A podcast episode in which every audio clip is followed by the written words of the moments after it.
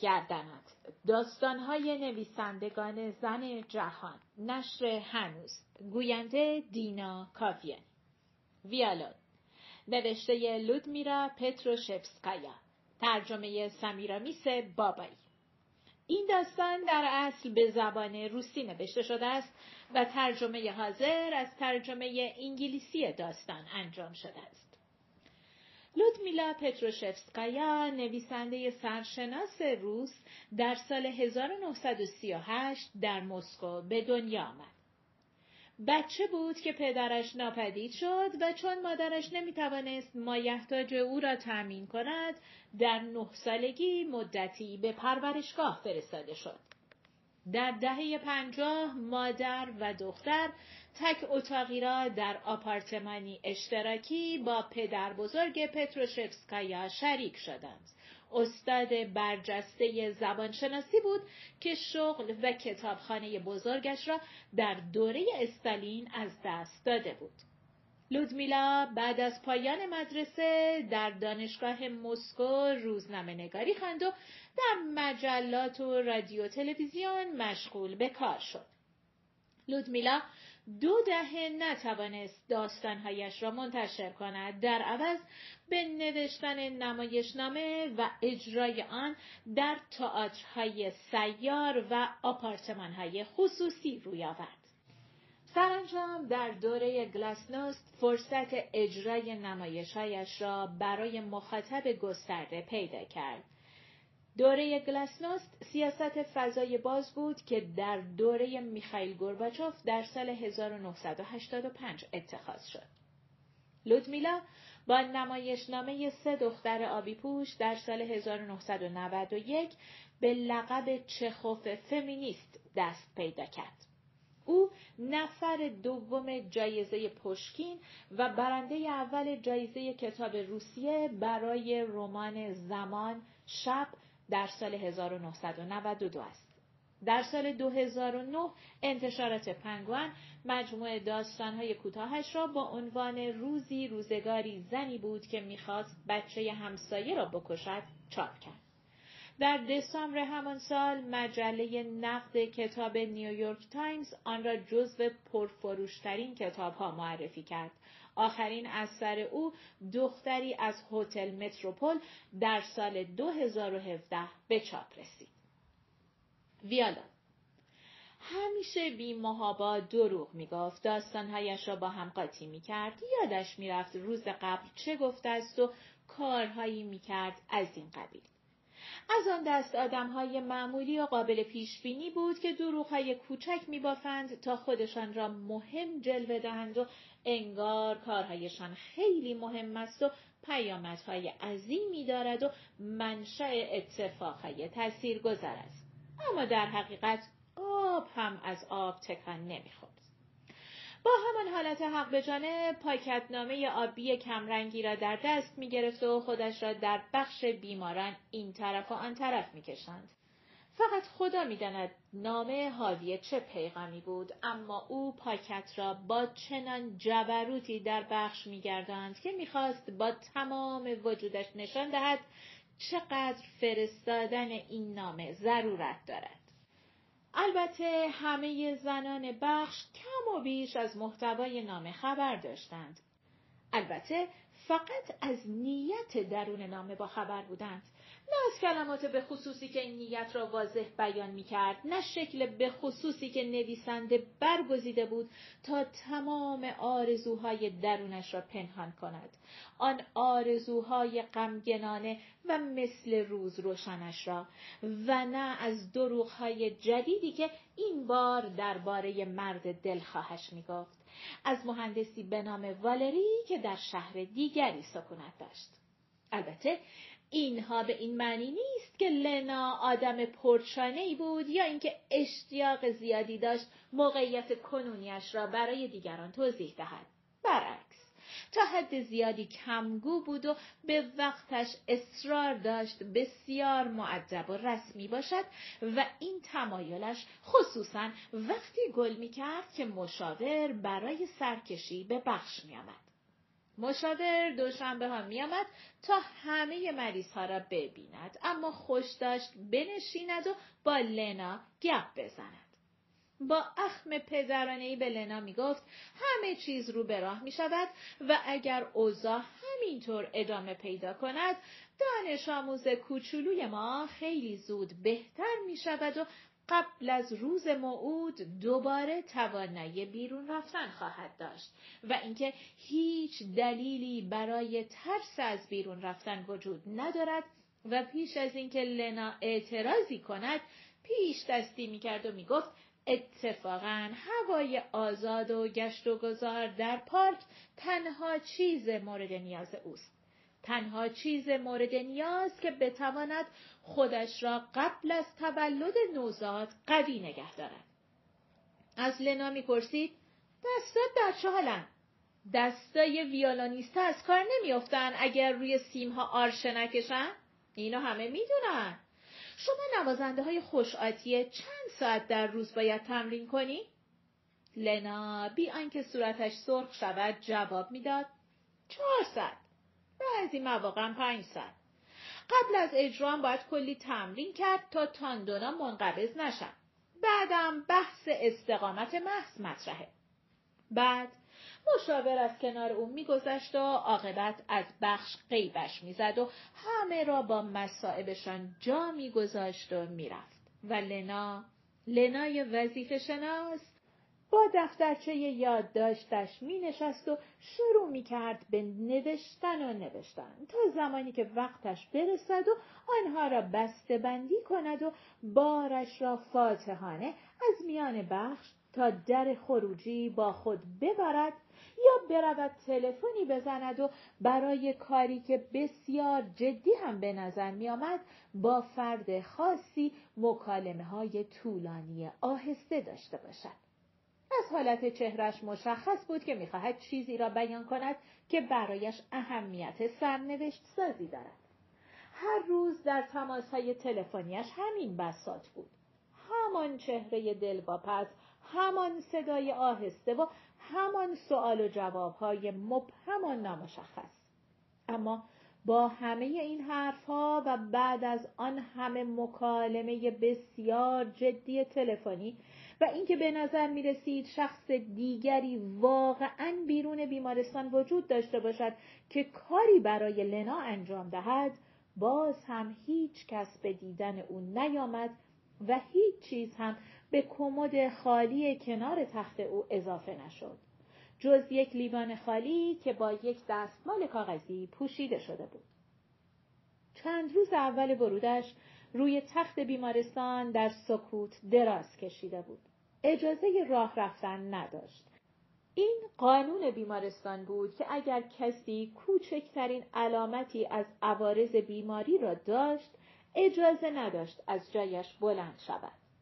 بعد از روزهای اول استراحت اجباری در تخت عاقبت لنا اجازه پیدا کرد از جایش بلند شود و به جایی بیرون بخش رفت و آخرین نامش را با آن پاکت نامه آبی همیشگی با خود برد. کم کم شروع کرد به رفت آمد در بخش و وارد پچ های بی پایان و اشاره های معنیدار با پرستارها و خدمه بیمارستان شد. حالا این حرف های یواشکی چه بود و چرا همه پرستارها به آن گوش می‌دادند مشخص نبود. آخر آن حرفها هیچ نتیجه مشخصی نداشت. هنوز هیچ کس به ملاقاتش نمی آمد. هنوز جز لیوان دهانگشاد کنار تختش که او گاه به گاه آن را بر می داشت و آب می نوشید چیز دیگری روی میزش نبود و او هنوز سرش را با نامه هایش گرم می کرد یا به سراغ آینه داخل سالن می رفت تا موهایش را مرتب کند یا سر به زیر شام بیمارستان را می‌خورد و باید گفت که همه این کارها را با چنان ابهت و شعن نفوذ ناپذیری انجام می‌داد انگار اهمیت غیرقابل انکاری دارند. تنها کانالی که از طریق آن می‌شد دست کم مقدار مشخصی درباره لنا اطلاعات به دست آورد حرف زدنهایش با مشاور در ملاقاتهای دوشنبه بود. آن اواخر پشتش را به بالش های یله می‌داد و با تون آرام صدایش به تمام سؤالهای مشاور جواب می‌داد. البته دیگر هرچه در مورد سابقه بیماری او باید دانست گفته شده بود ولی به هر ترتیب مشاور سؤالهایش را می‌پرسید و لنا هم جواب می‌داد و از پاسخهای کوتاه و موجزش چیزهایی دستگیر بقیه بیماران می‌شد مثلا اینکه لنا یک روز در خیابان قش می کند و دوستش ناچار آمبولانس خبر می کند.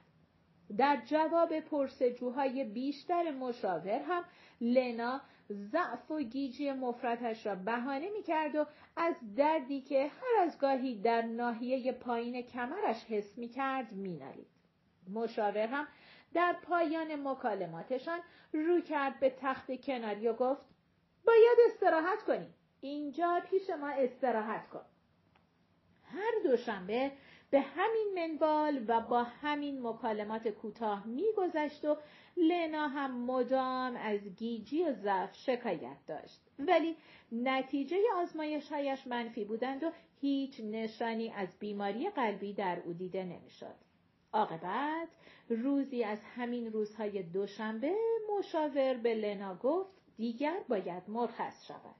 توصیه کرد تا آنجایی که می‌تواند فعالیت کند تا بر ضعفهای حاصل از بیتحرکی در بیمارستان غلبه کند و دختر خوبی باشد و تمرینهایش را انجام دهد و خودش را خوب برای تولد نوزاد آماده کند تا قوی و سرحال باشد و بتواند روی پاهای خودش بایستد. و برای لنا خوشمزگی کرد و گفت باید اجازه دهد موقع زایمان او از لنا در بیمارستان مراقبت کند و برای صدومین بار از او پرسید کی قرار است بلیت کنسرت سولویش را برای او بفرستد و بعد بار دیگر از همان جایی که پیدایش شده بود ناپدید شد. کنسرت سولو کنسرت تکنوازی است. آن دوشنبه که لنا در بخش بود و داشت خودش را برای رفتن به خانه آماده می کرد کم کم برای همه از شوهرش والری تعریف کرد. مهندسی که در شهر دیگری زندگی می کرد و آن موقع نمی توانست بیاید و او را ببیند. به همه گفت که عید پاک را در خانه والدین او گذرانده است و آنها از او استقبال کردند و غیره و غیره. هنوز هم مصرانه به نوشتن نامه ادامه می‌داد و همچنان بخش را تا درهای خروجی با همان گام های فاتحانه طی می کرد و هنوز هم همان مکالمات محرمانش را با پرستارها داشت. زنگ زدنهای مشکوک به دوستش و صحبتهای آهسته تلفنیش هم ادامه داشت که همش بی نتیجه بود. اما دیگر میز کنار تختش خالی نبود و برعکس پر می‌شد از همه جور میوه و سبزیجات و خوردنی های دیگر. این اتفاق تا حدی خیلی سریع رخ داد. در واقع از همان وقت که زنان دیگر فهمیدند اوضاع از چه قرار است. آنها اولش کمی محجوب و خجالت زده و کم کم راحتتر و بیپرده تر خوراکی های خود را روی میز کوچک کنار تخت لنا میگذاشتند و لنا هم اوایل کمی محجوب و خجالت زده و به تدریج خیلی راحت هدایای آنها را میپذیرفت. دهانش همیشه در حال جنبیدن بود. ذره ذره می‌خورد. خودش را به سمت روشویی می‌کشید تا یک بشقاب میوه بشوید و بعد مینشست به خوردن. سیب و سالاد و پنیر و سوسیس و شکلات می‌خورد و حتی یک بار نیمی از کلم خامی را خورد که برای زنی آورده بودند که از بیماری های شکمی رنج می برد. پرستارها هم به نوبه خود برایش خارج از برنامه سهم غذا می آوردند. بعضی مواقع که دیگر چیزی برای پیشکش باقی نمی ماند با وجود اینکه دسر را سرو کرده بودند به او یک کاسه اضافه می‌دادند. لنا هم با رضایت سر تکان می‌داد و سهم دوم سوپش را میپذیرفت و به آرامی همهاش را می‌خورد و بعد راه میافتاد تا موهایش را شانه بزند یا مینشست و نامه بعدیش را مینوشت. اما پاکت هایی که او به این منظور استفاده می‌کرد دیگر مال او نبودند. زیرا معلوم شد که شوهرش در فرستادن پول تأخیر کرده است و دوستش هم نمی‌تواند بیاید و او را ببیند. دوستش نیامد که نیامد. در واقع آن یک ماه که لنا در بیمارستان بود اصلا سر و کلش پیدا نشد. فقط آن موقعی که لنا دیگر داشت پایش را از بیمارستان بیرون میگذاشت خودی نشان داد قبل از اینکه لنا برود زنهای بخش رفته بودند با دکتر صحبت کنند تا بلکه بتوانند لنا را برای دو ماه دیگر قبل از تولد نوزادش در بیمارستان نگه دارند. اما مشخص بود پذیرفتن چنین چیزی غیر ممکن است و دوشنبه موعود فرا رسید مشاور برای گپ زدن معمولش پیش لنا نشست و درباره دشواری های تحصیل در کنسرواتوار صحبت کرد. او خوب می‌دانست که نه از کنسرواتوار خبری هست و نه ویالونی در کار بوده است. به هر حال این مکالمه در نهایت ادب و نزاکت صورت گرفت و کمی بعد هم لنا برای همیشه از بخش بیرون رفت. آن شانه زرد را هم که در یک ماه گذشته علامت ممیزه شده بود با خود برد. لنا بخش را به قول معروف بی نقاب ترک کرد. اما باز هم خدشهی به حالت موقر و اسرارآمیزش وارد نشد. حتی بعد از اینکه در کل بخش خیلی جدی و درست پیش چشمانش این بحث داغ بود که او می‌خواهد با بچه در راهش چه کند و اینکه نمی‌تواند روی هیچ کمکی از جانب آن مهندس حساب باز کند. همان که لنا ادعا می‌کرد شوهرش است و البته همه این حرف و حدیث ها موقعی سر زبان ها افتاد که لنا می‌خواست برود. او بخش را با انبوه نصیحت هایی که به او می‌شد گذاشت و رفت همه با همه به او می‌گفتند که دست کم یک سال بچه را به خانه کودک بسپارد تا بتواند کمی روی پایش بایستد و برای خودش کاری دست و پا کند و جایی برای زندگی داشته باشد تا بعد بچه را برگرداند پیش خودش و خانه مناسبی برایش فراهم کند.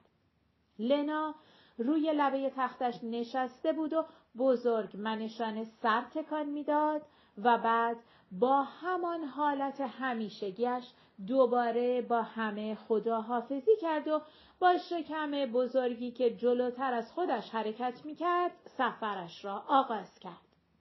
نیم ساعت بعد می‌شد او را از پنجره دید که در میان بازوان دوست معروفش با وقار به سوی دور دست ره است.